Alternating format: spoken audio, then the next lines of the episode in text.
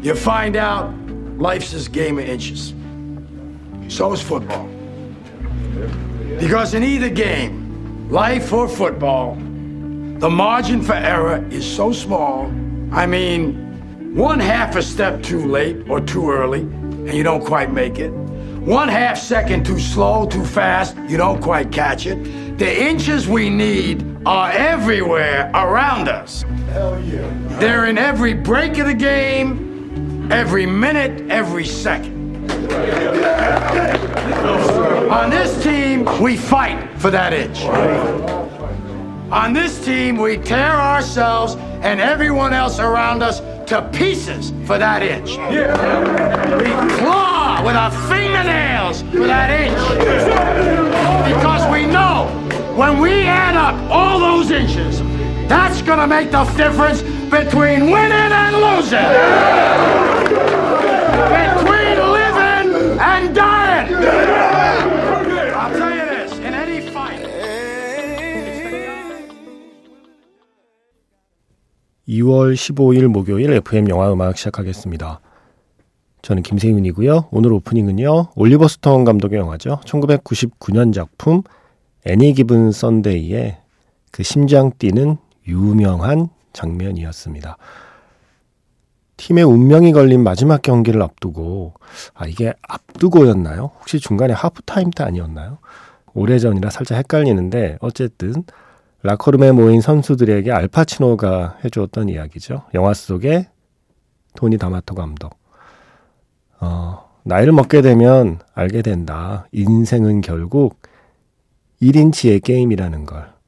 풋볼도 마찬가지야. 인생에서도 그리고 풋볼에서도 오차 범위는 매우 작아서 반걸음만 늦거나 빨라도 성공할 수 없어. 0.5초만 늦거나 빨라도 붙잡을 수 없지.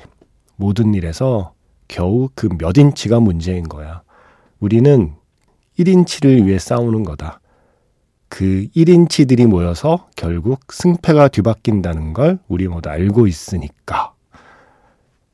대략 이렇게 요약할 수 있는 연설이었습니다. 그 뒤에도 정말 엄청난 카리스마로 선수들을 독려해서 정말 파이팅 넘치게 경기장으로 나가게 하는 순간이었죠. 이어서 제이미 폭스, 영화의 주인공 제이미 폭스가 직접 부르고 피처링은 구루 그리고 커먼이 함께한 Any Given Sunday까지 이어들었습니다.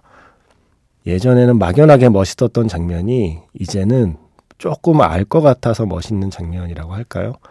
아주 작은 차이로 어떤 생과 사가 갈리고 또 인생의 성공과 실패가 엇갈리는 걸 뭐 직접 겪거나 아니면 옆에서 지켜보고 나면 이 똑같은 장면을 보는데 심장 박동이 예전과 달라요. 여전히 심장은 뛰는데 음, 그 심장 박동이 뛰는 이유가 조금 달라졌다고 할까요? 어, 나이 먹어서 좋은 게 이거밖에 없어요. 다른 건 하나도 좋은 게 없어요. 영화를 보면서 조금 더 알 것 같은 순간들이 늘어나는 거, 조금 더 이해하거나 공감할 수 있는 감정, 어떤 그런 게 조금 조금 늘어나는 느낌? 뭐 그런 게 나이 먹으면 좋은 거지. 다른 건 하나도 없더라고요. 예. 그래도 좋은 게 있는 게 어딥니까? 음, 그래서 지금 다시 보면 또 다른 느낌으로 다가오는 어쩌면 이제는 그러니까 예전에 처음 볼 때는 그 연설을 듣는 선수들의 나이와 비슷했다면 이제는 제가 점점 더 앞에서 연설하는 감독의 나이에 가까워지고 있으니까 이런 좀 변화가 생기는 걸 수도 있고요. 제가 지금까지 미식 축구를 다룬 수많은 영화를 보았지만 여전히 one top은 이 영화거든요. Any Given Sunday. 음, 이 영화를 만든 올리버 스톤은 실제로 샌프란시스코 포티나이너스의 열렬한 팬이라고 하죠. 그런데 이번 주에 좀 슬펐겠는데요. 지난 월요일, 한국 시각으로 월요일 슈퍼볼 경기에서 샌프란시스코가 패했잖아요. 캔사스 시티가 이겼잖아요. 테일러 스위프트 남친이 있는 팀이 이겼잖아요. 제가 정말 몇 년 만에 이 슈퍼볼을 생중계로 봤어요. 이번 경기 정말 재밌었습니다. 대단하더라고요, 마홈스. 예. 이번 경기 MVP, 캔사스 시티의 쿼터백, 패트릭 마홈스. 거의 마지막에는 뭐, 거의 혼자서 hard carry 하다시피 해서 팀을 우승으로 이끄는 그 순간을 실시간으로 보면서 저도 오랜만에 아주 짜릿한 기분을 느끼면서 제일 먼저 떠올린 장면은 역시 이 장면. 영화 애니 기분 선데이로 시작해 봤습니다. 여러분, 인생은 아주 작은 1인치로 결판이 난답니다. 이 대사를 알파치노가 이렇게 해주지 않았으면 이 장면이 명장면이 되었을까 저는 사실 생각합니다.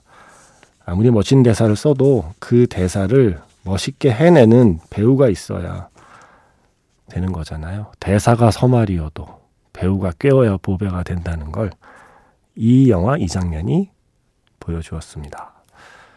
문자 번호 샵 8000번이고요. 짧은 건 50원, 긴 건 100원의 추가 정보 이용료가 붙습니다. 스마트 라디오 미니 미니 어플은 무료이고요. MBC 홈페이지 들어오셔서 라디오에 FM 영화 음악 페이지에 들어오시면 사연과 신청곡 게시판이 있습니다. 조금 긴 사연 혹은 다른 사람이 보길 원치 않는 사연 이런 건 사연과 신청곡 게시판에 올려주시고요. 카카오톡 채널 FM 영화 음악으로도 역시 DJ만 볼 수 있는 사연 보내실 수 있습니다. 2014년 영화죠. 이반 라이트먼 감독 그리고 케빈 코스트너가 주연한 영화 Draft Day에서 Born to Rise Redlight King의 노래였습니다. 제가 Any Given Sunday와 함께 어, American football 그 미식 축구를 다룬 영화의 two top으로 손꼽는 영화예요. Draft Day. 딱 두 편만 보아야 한다면 Any Given Sunday와 Draft Day를 보라고 말씀드리고 싶습니다. 물론 Remember Titan, 뭐 Replacement 이런 영화들이 어, 흔히 말하는 미식축구 영화의 고전으로 이야기되지만 제 기준에서는 Any Given Sunday와 Draft Day를 조금 더 쳐주고 싶어요. 어, 이 두 편이 좀 더 real입니다. 특히 프로요. 예. 특히 프로리그, 뭐 대학팀이나 어, 아마추어 리그에서 경기하는 또 다른 이 비즈니스가 결합된 이 프로리그의 흥미진진한 이야기들을 풀어내는 게 이 두 편의 공통점이거든요. Draft Day는 심지어 경기 장면도 별로 안 나와요. 말 그대로 Draft Day. 음, 신인 선수를 선발하는 그 날, 그 시시각각 움직이는 그 두뇌 싸움과 deal과 그 비즈니스를 그리고 있는데 정말 흥미진진하고요. 미식축구라는 미식축구 리그, 그죠 정확히 말하면 미식축구라는 경기를 이해한다기보다 미식축구 리그가 움직이는 그 시스템을 이해하는 데 아주 큰 도움과 재미를 준 작품이거든요. Draft Day. 이 영화는 NFL 입장에서 그 내셔널 풋볼 리그 그 사무국 입장에서 싫어할 내용이 별로 없어요. 그래서 전폭적으로 지원을 받았어요. 실제 어, 존재하는 팀 이름도 쓸 수 있게 해주고, 뭐 실제 경기장도 쓸 수 있게 해주고, 반대로 앞에서 말씀드린 애니 기본 선데이는 허락을 못 받았을 뿐만 아니라 어, 아주 집요한 방해를 받으면서 완성한 작품이죠. 올리버 스톤 감독이 어떤 사람입니까? 예, 또 반골 기질이 있잖아요. 사무국이 숨기고 싶어하는 그들 스스로 안 좋다고 생각하는 이야기까지도 담아냈기 때문에 애니기본 선데이는 실제 존재하는 팀 이름도 못 쓰고 그래서 가상의 팀 만들고 실제 경기장에서 촬영도 못하고 심지어 현역 선수들 까메오 출연도 마지막까지 못하게 하려고 막으려고 애를 쓰고 그 사무국에서 예, 그런 어려운 끝에 만든 영화. 아마 올리버 스톤은 이 Draft Day 보면서 배 아프지 않았을까 하는 생각도 하게 됩니다. 어쨌든 서로 다른 behind story를 갖고 있지만 두 편 모두 잘 만든 영화이고 정말 잘 만들었습니다. 정말 재밌습니다. 그리고 미식축구 특히 프로 미식축구 리그를 이해하는 데 큰 도움을 준 영화. 그래서 매년 슈퍼볼이 열릴 때마다 어, 이 Draft Day와 그리고 Any Given Sunday의 장면 장면과 대사 대사들을 이렇게 떠올리면서 경기를 더 재밌게 보게 해주었던 영화였습니다.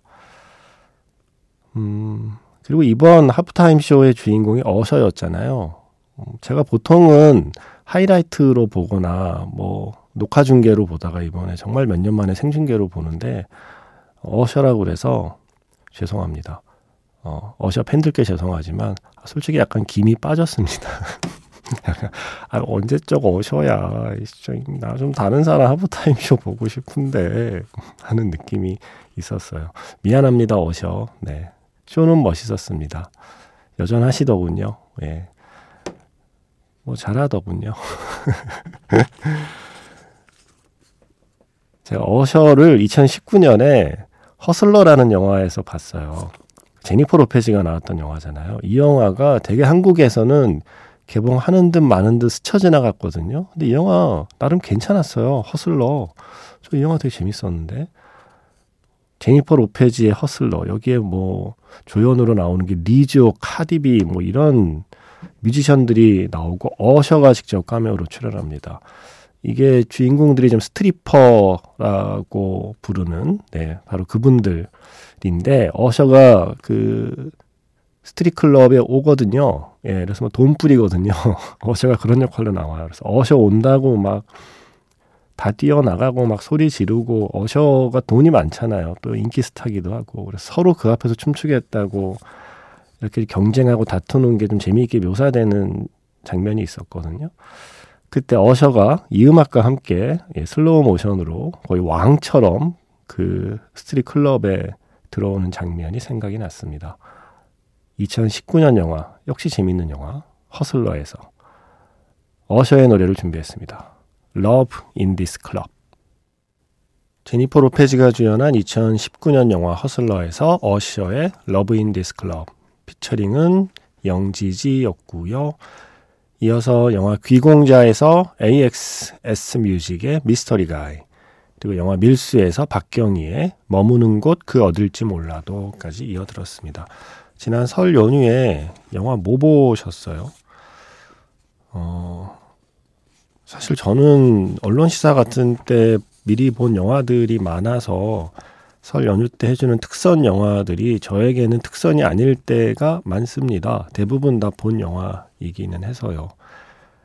그래도 가끔씩 놓친 영화들을 이렇게 만나면 또 챙겨보게 되는 시기이기도 한데 제가 이번에 챙겨본 영화는 뭐 일부러 챙겨봤다기보다는 어 마침 하고 있길래 어 이거 못 봤는데 하고 본 영화는 권상우 씨가 주연한 스위치라는 영화 봤거든요. 권상우, 오정세 그리고 이민정 네, 등등등 이런 배우분들이 함께한 영화 재밌었어요. 권상우 씨의 코미디 영화가 또 그 나름의 장르성이 있잖아요. 다만 저는 이게 당연히 리메이크 판권을 샀다고 생각을 했어요. 누가 봐도 패밀리맨이잖아요. 니콜라스 케이지 나온. 어, 설정이 그냥 비슷한 정도가 아니라 똑같거든요. 주인공 직업만 바뀐 정도이고. 그런데 안 샀던 이게 가능한가? 어, 좀 깜짝 놀랐습니다. 아, 이걸 리메이크 판권을 사지도 않고 이렇게 만들 수도 있는 건가? 라는 좀 궁금함이 생기는 것 빼고는 뭐 영화 자체는 패밀리맨의 이야기가 또 재밌으니까요. 그걸 약간 한국식 또 코미디 그리고 오정세 씨, 권상우 씨가 할 수 있는 코미디로 이렇게 좀 바꾸어 넣은 것들이 음, 나름 재밌게 볼 수 있는 영화였습니다. 어, 너무 똑같던데. 장희수 씨는 스브스에서 해준 영화 귀공자를 보셨군요. 중간이 좀 루즈하긴 한데 잔잔바리 개그 치는 대사 괜찮았고 나름 귀여운 반전도 있고 김강우 배우님 연기도 좋고 잘 봤습니다. 최근 오픈된 OTT 시리즈들 뭐 선산이나 황야보다는 훨씬 재밌었네요라고 해주셨어요. 선산과 황야 의문의 1패네요. MBC에서는 밀수를 했었고 리바운드 그죠? 장항준 감독의 리바운드 했었고 인생은 아름다워 했었고 제가 그 정도가 기억이 나네요. 음, 밀수 혹시 안 보셨다가 이번에 재밌게 보신 분 있을까요? 음, 밀수 그 전에 보고 사연 주신 분들 중에 9028번 쓰시는 분은 크게 재밌지는 않았다. 어, 새로운 느낌은 없다. 예, 그렇게 밀수 감상평을 보내주신 적이 있고요. 4576 쓰시는 분은 일단 노래가 많이 쓰여서 반가웠는데 그 중에 박경희의 머무는 곳 그 어딜지 몰라도 신청한다. 라고 하셨어서 이참에 밀수에서 노래 한 곡 또 들어봤습니다. 그리고 제가 설날 연휴에 미리 특집 녹음해 놓았기 때문에 이런 작품들을 집에서 볼 수 있었거든요. 음. 인디와이어가 선정한 21세기 최고의 영화 스코어 40 그 리스트 쭉 소개해 드렸잖아요. 그때 배우형 씨는 음, 이 시간에 일어나 있는 제 자신이 너무 자랑스러워요. 스코어를 들으니 영화 속 주인공 된 것만 같고 영감이 파바박. 어, 영감이 필요한 일을 하고 계신가요? 뭔가 좀 아트 관련하는 일인가? 어쨌든 영감을 드렸다니 다행이네요. 그리고 강인수 씨는 음, 이렇게 좋은 음악들을 오직 새벽에 들을 수 있다는 게 슬퍼요. 아, 오늘 스코어들 너무 좋네요. 라고 해 주시다가 마지막 날에는 이제 상위권 곡들이 나오는 날 순위에 있는 곡들이 그렇다고 또 너무 새롭진 않네요. 라고 예, 바로 다른 태도를 그냥 순위에 있을 만한 곡들이 순위에 있는 것 같아서 살짝 아쉽. 뭔가 더 새롭고 독창적인 리스트를 기대했는데 라고 하셨습니다. 그래도 이렇게 한 40편의 영화들 스코어를 한번 쭉 정리를 해보는 게 저는 뭐 의미가 있다고 생각했어요. 저한테는.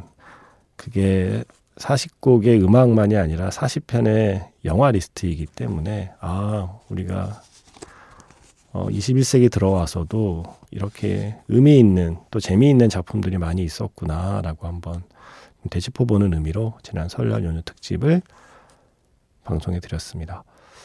강인수 씨가 뭔가 좀 새롭고 독창적인 걸 기대했는데 나오지 않았다고 하셨는데 그 새롭고 독창적인 스코어 중에 내심 순위에 있기를 기대했던 영화 중에는 이 작품도 있었나 봐요.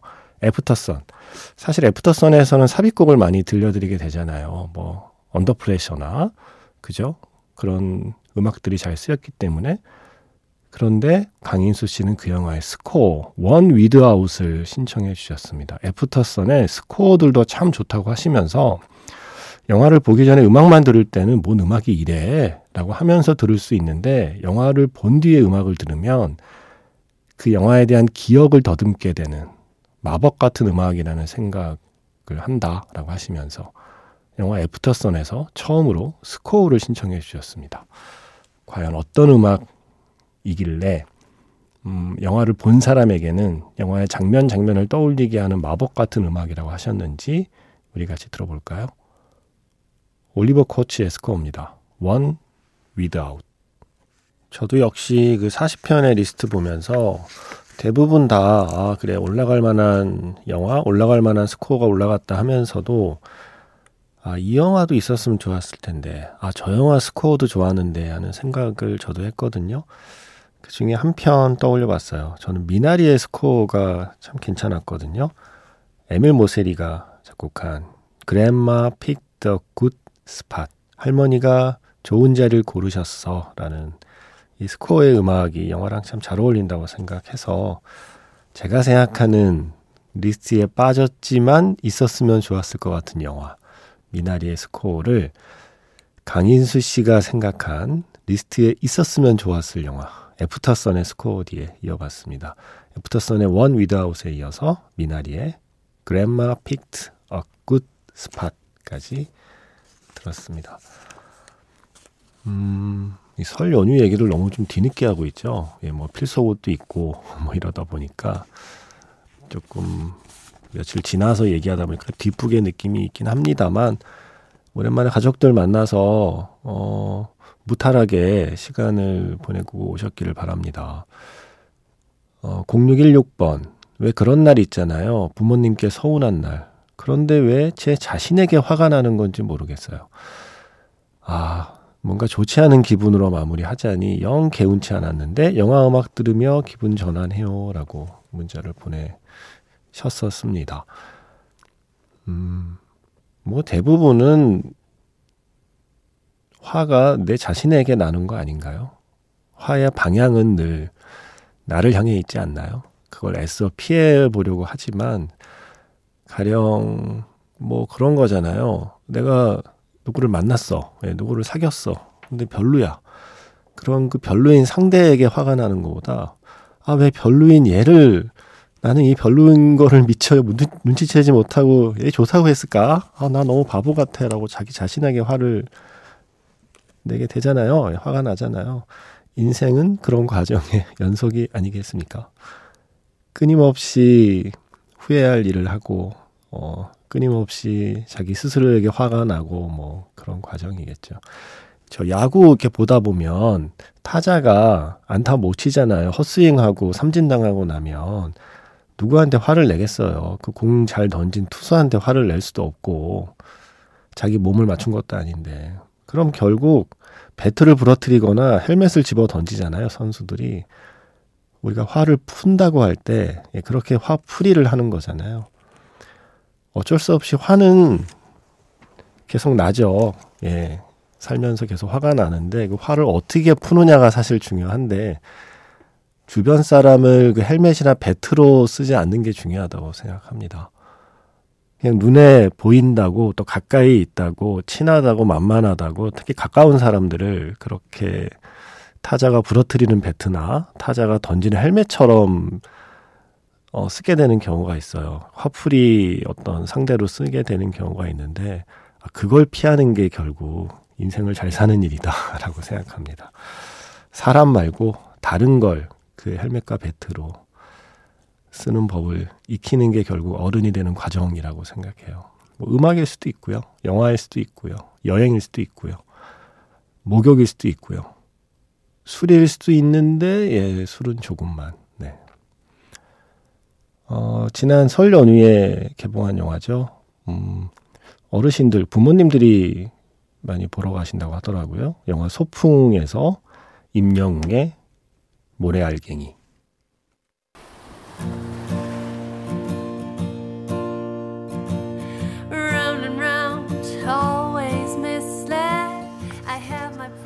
자, 헤어질 것이면 안개는 아, 또 최근에 틀어서 좀 시간 지나면 틀려 그랬는데요.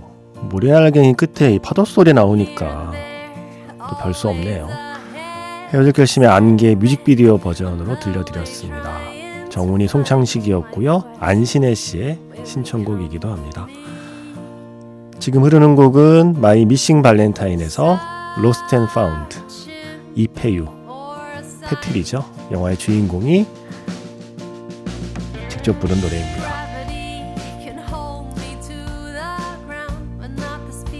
발렌타인데이 언제였어? 쉽게 하루가 흘러가 버렸다 싶은 모든 분들께 이 곡을 들려드립니다. My Missing Valentine의 Lost and Found.